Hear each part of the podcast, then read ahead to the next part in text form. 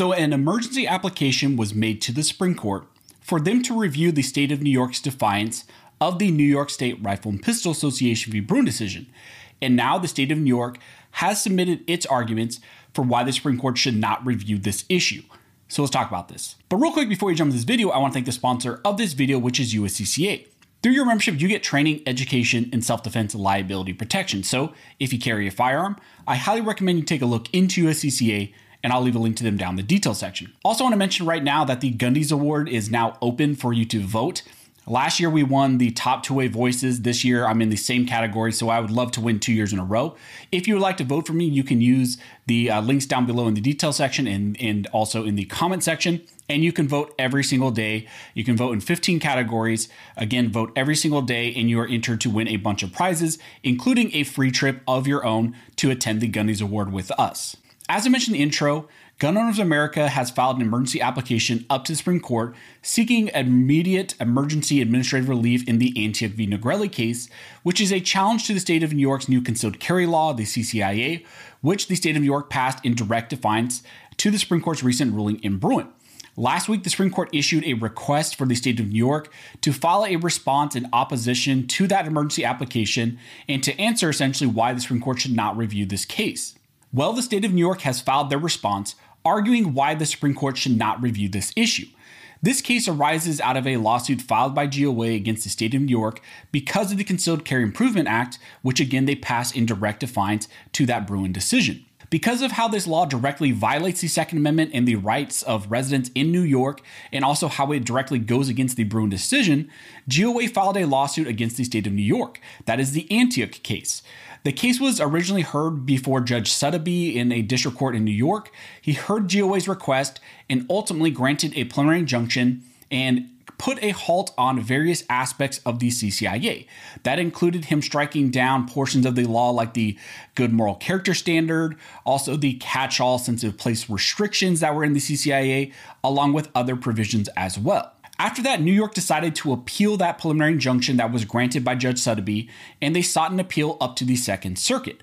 They also requested the Second Circuit grant a stay on that judgment. Ultimately, the Second Circuit granted that stay, which prevents Judge Suddaby's preliminary injunction from having any impact. Now, instead of waiting around for the Second Circuit to ultimately decide to get to this case and to hear this issue, GOA went ahead and filed an emergency application up to the Supreme Court. This is all being done through what is called the shadow docket. It's kind of a more informal mechanism, procedural mechanism that you can get to the Supreme Court. The emergency application asked the Supreme Court to vacate that Second Circuit granting of the stay. Therefore, if the Supreme Court grants that request and vacates the stay, Judge Suddaby's preliminary injunction would therefore go into effect. This emergency application was filed to Justice Sonia Sotomayor, who is the justice responsible for reviewing emergency filings and applications which come out of the Second Circuit. And as I've mentioned in prior videos, just because she's initially responsible for granting, denying, or referring that emergency application to a full court and for a full court vote, that doesn't mean that there's not other remedies available to GOA. If Justice Sonia Sotomayor decides to not take action on this emergency application, denies the application, then GOA could go to any of the other justices that they want, like Justice Thomas, and request that that justice grant the emergency application. However, what ended up happening here in this issue is that Justice Sonia Sotomayor decided to request a response in opposition from the state of New York, and the state of New York has now filed their response. In their opposition, the state argues that the Supreme Court should deny the emergency application because first, the Supreme Court is not likely to grant review of any upcoming decision that the Second Circuit issues in this case. Second, the state of New York argues that there is no evidence that the Second Circuit committed an error when they granted this stay. And finally, they argue that the plaintiffs will not suffer irreparable injury because of this stay. And if you watch my last video, I pretty much speculated what the state of New York would argue, and I was pretty much 3 for 3. Those are exactly the type of arguments that they made in their response. New York first argues that in their first argument, the petitioners here, the applicants, the plaintiffs, cannot make the exceptional showing that this court is likely to grant a writ of certiorari to review the Courts of Appeals' forthcoming determination regarding the district court's preliminary injunction. Indeed, they state, although applicants acknowledge this requirement for vacatur of a stay, They offer no explanation as to how it has been satisfied in this case. New York goes on to state that applicants could not carry the burden to make this showing in any event for several reasons. Review is premature given this case's interlocutory posture, and although this case concerns important issues, further percolation of the relevant issues in the lower courts is needed to inform this court's review. So here the state of New York is making the argument that the Supreme Court should not grant the emergency application right now because the Second Circuit should be given the opportunity to first review these issues and to handle these arguments that are being made.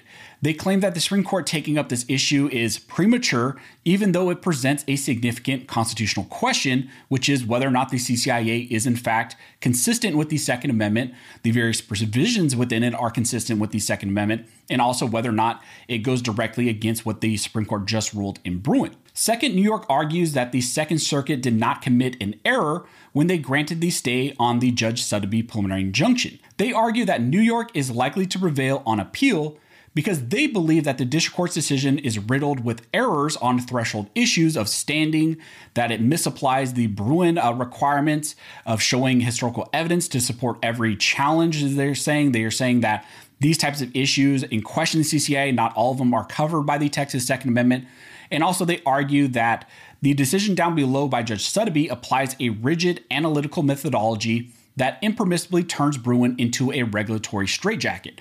There they are referencing some language within the Bruen decision. Here in this section, New York argues that the stay was appropriate because the district court misapplied Bruen.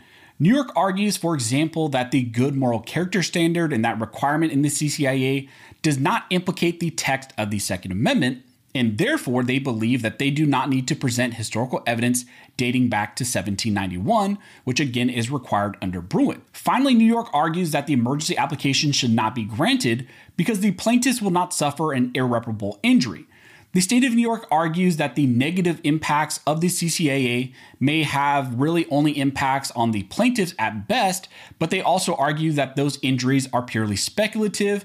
And for example, they argue that the applicant here, the petitioners here, one of them was in relation to concealed carrying at a church, and they said that there was only speculation of how the CCIA would impact them. So they're trying to say that the arguments made of the impact of the CCIA on these specific individuals is just purely speculative. However, at the end of the New York arguments, they state that if this court disagrees and determines to vacate the stay, it should do so only with respect to applicants, which would suffice to prevent any alleged injuries that applicants may have standing to assert. So here they're saying, well, Supreme Court, if you agree that this emergency application should be granted, that the stay should be vacated of the Second Circuit, you should only vacate it to these specific named individuals in this lawsuit. You shouldn't essentially let it apply to all the residents in the state of New York. They're trying to keep this as limited as possible. So that was New York's opposition to the emergency application that was filed up to the Supreme Court.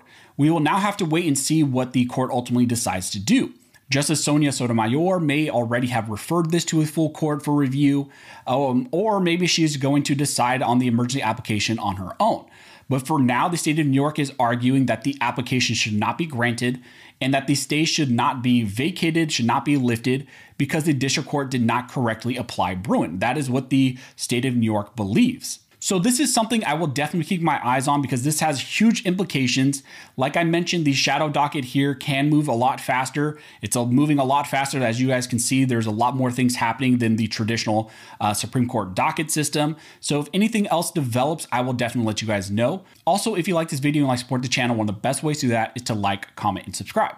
All those things help to fuel the algorithm or fuel Al Gore's rhythm. It adds fuel to his jet and signals to YouTube that you guys see value in these videos and in this type of two-way news. As always, I want to thank everybody who likes, comments, subscribes, who hits the notification bell, who shares these videos.